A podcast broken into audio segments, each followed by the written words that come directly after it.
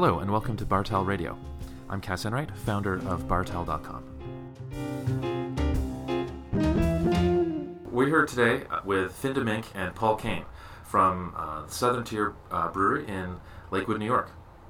Uh, the guys are uh, in town to uh, welcome the launch of the Southern Tier IPA, which has uh, come to the LCBOs very shortly, and they're here in town for a couple of events, a beer dinner and a tasting. Welcome, guys. Thanks. Thanks. You know, Southern Tier has been a, a, brewery that a lot of people in the, the local market here have been a fan of for uh, a lot of years. Uh, most people have discovered it through uh, you know trips to Buffalo or uh, through the private orders through Roland Russell. Uh, why don't you give us a, uh, a little bit of history of how Southern Tier came to be? Um, Southern Tier um, was officially open for business in um, February of 2003. Um, it, uh, I guess we started the brewery. Uh, I wanted to live in the area in, in Lakewood. That's where my wife was originally from. And uh, um, she wanted to live there, and that's where we decided it would be the best place to raise our family um, rather than Chicago, where we were living before. So in uh, about November of 2002, we um, started the project.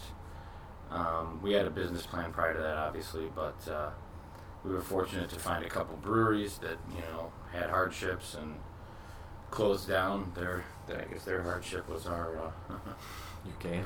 Yeah, our gain. Um, so we, we bought the two defunct breweries and kind of uh, um, tore out all the equipment, uh, sold off what we didn't want, kept what we did want, and uh, uh, re- rebuilt the two of them together to make you know one one functional brewery. Um, so that was about a five month project. Um, the uh, the main one that we bought was in Pittsfield, Massachusetts. That took us about uh, two weeks to tear down, and about three months to put back together. We, we even labeled everything appropriately too, but it just took a long time. So that's kind of how Southern Tier came to be. Um, we didn't have some great grand scheme of what we were going to brew or you know what what what markets we were going to go into. We kind of we just kind of just made it up as we went along a little bit. Uh, we had a couple couple beers that didn't make it, and a couple beers that were huge successes. And you know, obviously through the years, we've added quite quite a bit of different styles to our lineup. I think right now we have something, we brew something like 33 different beers. Wow. Year round. So we've really found uh, found our calling in like specialties and seasonals and one-offs. Uh, that seems to be you know where the uh, where our consumers are most interested. Mm-hmm. So.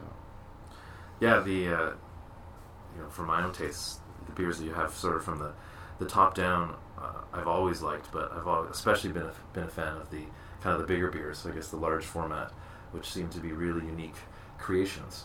Um, did uh, you know how did how did some of those really interesting ones come about? Did they kind of evolve, or did you always have a plan to do some really really off the wall ones?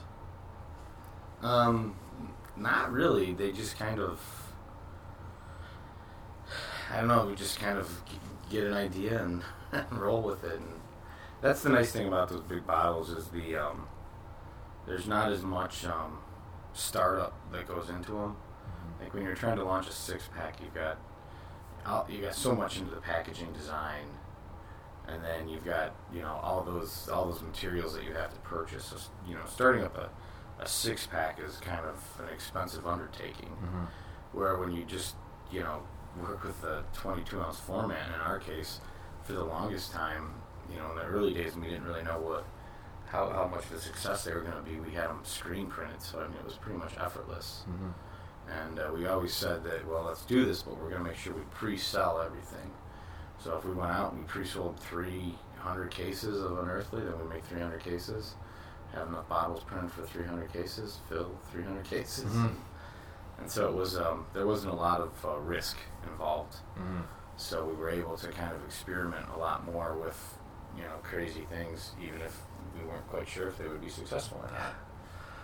Well, I'm, I'm curious to hear your thoughts about how uh, how sort of the, the, kind of the beer sales system works down in the states because we're used to a government controlled system, as you know, through getting your product into the LCBO. And in Ontario, a lot of the brewers, when they would experiment with something um, sort of unique or off the wall, it's very difficult to get it packaged and into stores.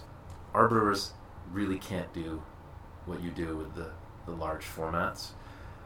And so I'm just I'm curious to know like what what how, like is it is it that it's easier to sell into stores or Well, we have. you've got people that want to buy it? Like, Well, I think I think the the, the biggest function is, um, I mean, a. All of our stores in the states are not state controlled. Mhm. Not saying that's you know, good or a, or a bad thing. I'm, I I think that. I, I- think you have, you know, to to resemble. Maybe the LCBO, you have the grocery store chains or something, which Mhm.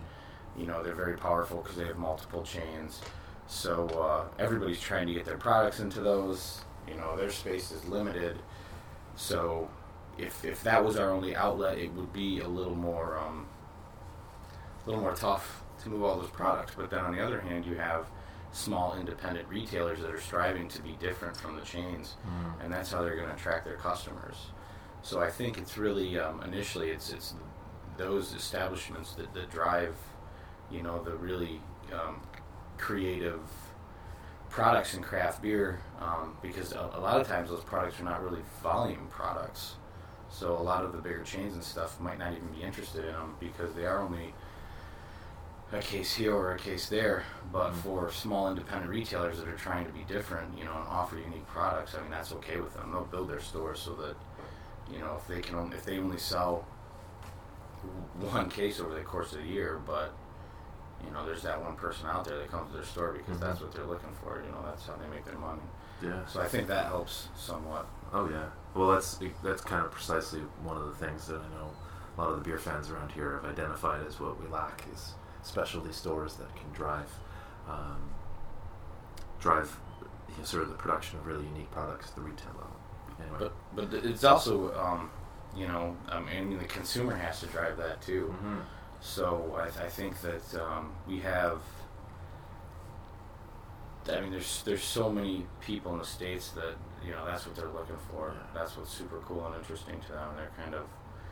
I mean, IPAs are great, but holy there's a lot of There's them. a ton. And you know, like you look at American Pale Ale, you want to talk about a congested category. So it's a busy one. yeah, I mean, so all of a sudden you can only drink so many American Pale Ales, you know. Mhm. So the uh, the really uh, the, the beer advocate is, is looking for you know they're exploring they're looking for that thing they've never had. Okay, so you guys are, uh, you know, your beers come uh, to Toronto or to Ontario through the LCBO. It's joining the general list. Um, what um, you know? What does it mean to uh, have your beer in Ontario? This is your first, I guess, international distribution. Yeah, I mean we've we've like done some small things in other countries, and nothing that's you know been substantial like Yeah. what we just shipped up here, and um, nothing that we ever viewed as like having any longevity. So it, it's quite a I, I view it as quite an accomplishment to get our beer into this market. It's it's so close to uh, so close to us, and it's such a huge market that I mean it, it made sense. It, it it's definitely a project we worked on for a lot of years, and Mhm. I mean I think it you know was largely you know to to the success of it was largely from all the people that were private ordering and, and can continually private ordering. You know, because it, we- it happened once and, it, it just became a monthly thing Oh yeah.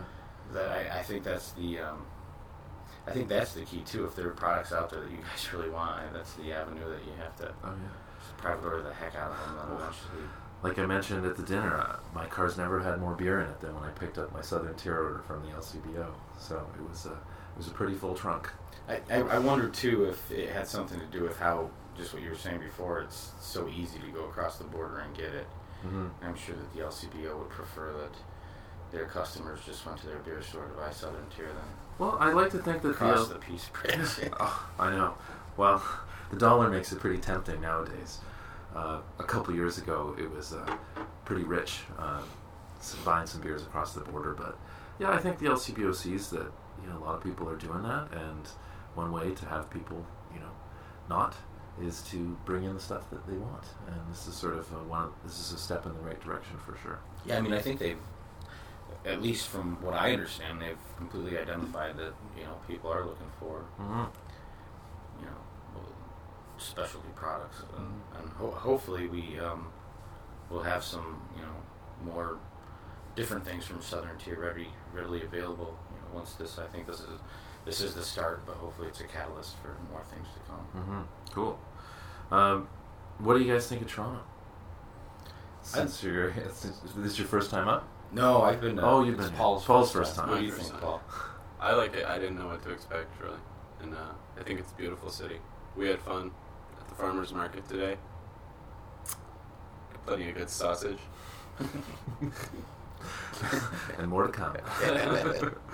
Um, yeah, we'll see. Uh, I had a great time last night at the Beer Bistro. It was a fantastic establishment. I was really impressed by that, by that place, the beer selection and the food.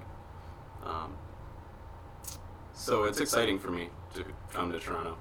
I, I was really impressed so far. Yeah, it's uh, yeah, Beer is definitely a great place, and certainly it's great to have you guys up here.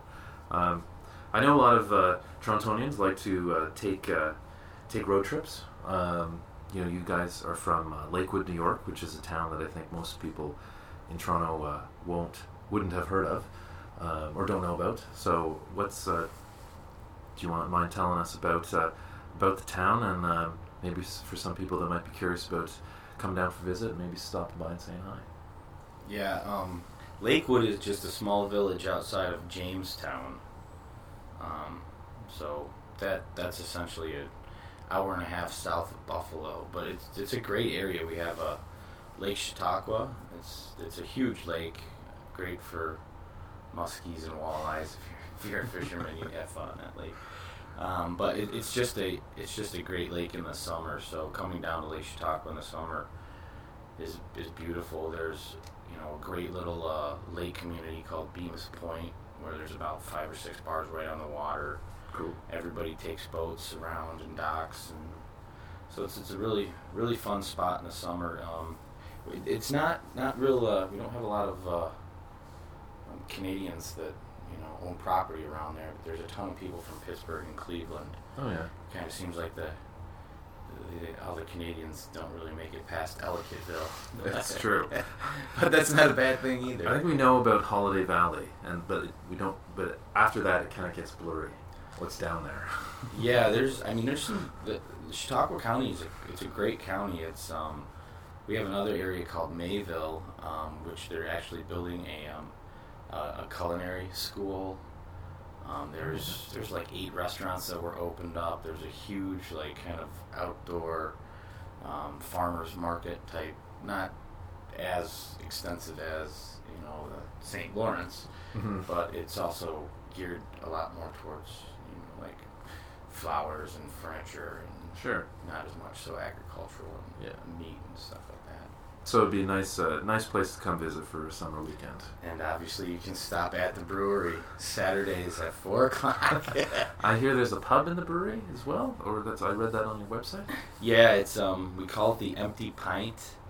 It was originally the employee break room that we had a tap box with. Um, we we had it originally had four taps. I'm sure those breaks would keep getting longer and longer over time. well, we, we said one day, let's do tours. You know, people keep asking if they can come and see this place. So uh, we didn't have a liquor license, so we couldn't really sell beer by the pint. Mm-hmm. So instead, what we did is we uh, we sold a tour. So you paid five dollars, and you got to take a tour, and the five dollars would get you a souvenir pint glass and three fills. So it was, It's an awesome deal. It was pretty good. A lot of value in that. Yeah. And uh, so we thought of it as a, a way to attract people initially, and it, it certainly worked. All of a sudden, our little tasting room was wall-to-wall people. Mm-hmm. You know, and after after a while, they just they, they were buying the tour but not going on it. so so that's when we decided that you know, hey, we should probably uh, look into getting a liquor license and actually turn it into a bar. So we uh, ripped ripped some holes in some walls and did some renovation and actually uh, um, designed it so it wasn't just a draft box sitting in the middle of a break room. And, uh, and and you know did the best that we could with the space that we had to work with, but uh, now it's a it's a local favorite. We have we're open from four to eight on Fridays, and I mean it's jammed. Great. Um, last year we built a uh, thousand square foot uh, outdoor uh, beer garden slash patio too, because in the summers is, is when the area gets really busy. So Mhm. we needed that we needed that overflow. And then uh, uh, Saturdays we're open from two to eight, and we do a tour uh, four o'clock. It's still a good deal. It's eight dollars now, and you get a glass, and you get to. We usually sample anywhere from six to eight beers. It's still good. It's still, yeah, it's still a very good deal. Yes, it is. Um, so, speaking of your beers, what are uh, what are your guys' personal favorites out of your uh, out of your lineup? Do you have uh, one or two that you really like? Um, my personal favorite this month is uh, the Uber Sun. I'm actually uh, I don't know if all the, the other brewers agree with me, but I I will go as far to label that as the best beer that's ever come out of Southern Tier. Last year that was probably our weakest um, weakest in our seasonal lineup. Mm-hmm. So this year we changed it, and it is wicked good. Yeah, Yeah, it's um, I look forward to trying that we use uh, we use all centennial hops in it. That's the thing we do. Uber Sun is kind of an imperial version of Hop Sun, our summer summer seasonal, um, which is a nice. Uh, I guess now they're calling them American Pale Wheats is the latest style that they've been labeled as. If you look at Beer Advocate, it's uh, in the top five Oh, awesome. for American Pale Wheats. Um, so it's it's not your average wheat beer. It's a little hoppier, filtered crystal clear, um, and we use all Centennial hops, so it has that real kind of citrusy, grapefruity hmm thing going on in the house, which I think is great for you know a refreshing summer lawnmower beer. But then we have the imperial version, which we call Uber Sun, Yeah. which is Hop Sun cubed. On steroids.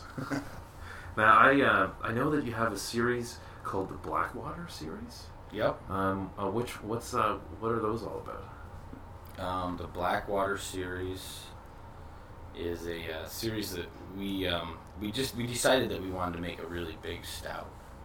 So the first one we did, we called it the Is, the Imperial Stout, obviously. Mhm. Its little catchphrase was "It is what it is," and we don't brew that one anymore. We we've talked about bringing it back, but that kind of inspired us to go on this whole like giant Imperial Stout quest, and um, and so we did one. Um, we did a second installment, which was called, the first installment was only draft, Hmm. and then the second installment was the oat, which was an imperial oatmeal stout, and we decided to put that in bottles, and it did extremely well. And then the oat led to the Java, which was our coffee stout, and that was um, um, all done with a uh, guy who roasts beans down the street at Stedman Corners Coffee. So, so the uh, it's great because the beans actually show up to the brewery and they're like warm, like they just came out of the Wow. the roaster. So, so that's the Java Stout, and then we decided that we need, you know, they, they had to be like part of a series, so we came up with the Blackwater series, Yeah. which actually, if you it's, if you look up Blackwater in the dictionary, it, it's like uh, dark dark water or like cesspool. pollution, yeah, pollution, water, polluted poison. water. So we've had a lot of uh, lot of writers write funny things about that. Luckily, you're changing the definition, um, at least in the brewing. everyone forgot about that when the Blackwater Security Agency started gunning down people in the Middle East. So there's all sorts of Yeah. great Blackwater uh, references. People always ask me, you know, what's the Blackwater series like? And I always tell them it's like drinking motor oil. I'm sure to some it is. and I'm like, believe it or not, some people would think that's great. yeah, yeah. So, but it, they're great. They're um, they're really unique, very complex, very full-bodied, robust. Just a whole lot going on. Stouts. Did you mention the creme brulee? The creme brulee is a new one that we're going to be releasing in June. So I think everybody in Toronto should put their private orders in ahead of time. I know. That's the problem that we've had too. Is that um, a lot of time by the time the the pre-orders come to us, we've we've already sold out of vintages. So it's that that whole thing is difficult. So I know one thing Roland and Russell was going to work on is trying to get the word out on what products we're going to have, when they're going to be available, so the pre-orders, you know, so that it can happen in the right Mhm. time frame, so we can actually get some stuff up to Toronto. Well, I do know that some of the, I know during some of the pri- some of the private orders, certain beers have been talked about, and then, then by the time that it happens, they they're already they're already gone. Yeah, I mean, That's it's just the way it is. they literally, you know, that's kind of, uh, it's it's difficult because we run a schedule, and like I said, it's all pre-ordered, and we obviously have a little bit left over, and that's kind of what is left for Roland and Russell to pick out of. So they need to be, you know, or, or everybody that puts their pre-orders in from Toronto has to be in the program, not waiting to get the tail end of it, and and then you know we can ensure that the beer is there Yeah. because it's we don't you know we're we're kind of like a a made to order brewery. We don't really like to have our products sitting around. We're we're you know diehard believers in fresh beer, so that's what we try to deliver. Cool. Know. So creme brulee's coming out. I also read that there's a cherry saison. Yeah, that that's um. I'll let Paul tell you about that one. Um, but the, the, back on the creme brulee, it's going to be an imperial milk stout, um, and it's going to be spiced much like creme brulee with some vanilla beans and cardamom. Um, it's a really interesting beer. Sounds good. creamy and rich. I'll let Paul describe Yeah. the cherry saison. We're excited about the cherry saison. It's in the works right now. It's on oak right now. Um, has to spend a little more time on the oak, I guess, and um, spend some time on cherries, and then we'll be probably releasing it mid um, June, I would think, maybe in, maybe as far as end, Ju- into July. So it's on the way. It's um, kind of kind of stronger. It'll probably be weighing at about uh, seven or eight percent. Um, it'll have a great, delicate, delicate body. Of course, the flavor of cherries and oak. Um, will probably be pretty complex. Be a nice beer. I'm really excited about it. Cool. Yeah, we've that's this is the first beer that we've ever um, played with any type of like oak aging. Mm-hmm. So we used them. Um, it's called High Vanilla French Oak. Uh, we really wanted to get that whole kind of like complex known thing going on in the flavor, and um, it's actually a, a, a blend of two beers. So um, we we the cherry saison was kind of inspired by the heavy weizen that we do Mm-hmm. which you know heavy Weizen makes you think of a German Weizen, but it's actually more like a, a Belgian saison. Mm. Um, for the people that have had that, you know, I, I whenever I drink it, I, I don't. It does not even click in my head that you know this is anywhere close to a German Weizen. I think in the lower alcohol content, you know, it, it would taste like a Weizen, but at eight percent, it tastes like a saison. So we decided, well, let's take that and let's blend it with a, uh, a another base that we actually age in oak and cherries. Mm. So it's actually going to be a blend of two beers. It's going to be very, very unique, very complex. Interesting. And I, I noticed it on the Roland Russell um, price list, so I'm wondering. Hopefully, we can secure a couple of boxes for uh, for the local market up here through one of the orders. yeah, they get them in. That Yeah. one, that is a tight one. We have Yeah, we have pre-sold a huge amount of that, and uh, people are really looking forward to it. So Cool. hopefully we don't let anybody down. Yeah. Oh, oh I, just by the fact that we can get the IPA, I think that's making a lot of people happy. So, um, well, just to wrap up, uh, you know, what's um, you know, what's in store for Southern Tier? You know, where's, you know, what's the what's the future hold for you guys? Um, well, we are. We're going to stay true to our commitment of making consistently good beer. Good. Obviously, uh, that's probably first and foremost. Um, we uh, um, we've it's been such a creative roller coaster for us lately that we um, would like to kind of get back to where we just are kind of producing into a cycle Back to basics. back to basics and we don't have any like major products that we're implementing. I, I say that, but this year we're probably gonna we've got at least six new products that we're pushing in. So uh, so I guess for us that's slowing down a little bit Yeah. compared to what we've done over, every month. over, over the last two years. But you know that's that's what we see. That's where we see our future. Um, we really don't have a lot of interest in becoming some big giant you know, six pack house. Oh, sure.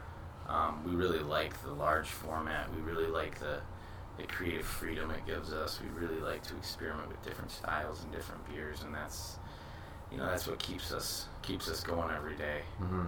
You know, brewing IPA in and out can become a little mundane, Yeah. and as much as we love it, you know, I mean, Phin and Matt's is probably my favorite beer of all time. Um, not just because we brew it, I just Yeah. it's just you know that beer is just everything that I like. Mm-hmm. Um, so so we'll keep doing the six packs, but our new products um, are going to be all in the larger format. We've got uh, a new series coming out that um, it's going to be a cuvee series. We're going to have cuvee one, cuvee two, and cuvee three, and they are all going to be. Um, this is the first series that we're doing that kind of hops is not like the the leader Prime The- ingredient. yeah, so we're gonna try to go um, go uh, more towards uh, different you know different products and emphasize oak. Mm-hmm. So we're gonna have uh, three different styles with three different varieties of oak um, used, aged with, and uh, they're actually going to be in individual boxes themselves um, with tasting notes. It's going to be a really really nice package, and I, I, I think the beer is going to be exceptional. Wow. Um, so That's great. Can't we, wait to try that. We haven't decided what will actually be one, two, and three, but we have a good idea. One, two, and three TBD for the time being. Yeah. On behalf of everybody in Ontario, uh, thanks for uh, you know obviously making the effort to uh, have your beer up in uh, the province. I know all the beer fans here are uh, really excited about getting uh, IPA regularly, and uh, I know uh, we'll continue to support great breweries such as yourselves. So thanks for chatting, and enjoy the rest of your time in Toronto. We will, and thanks to all the people out there for private ordering, and thanks for you know their support. They're it's really the reason all this happened. So, so keep drinking our beer, and we'll keep making it. Great, we will.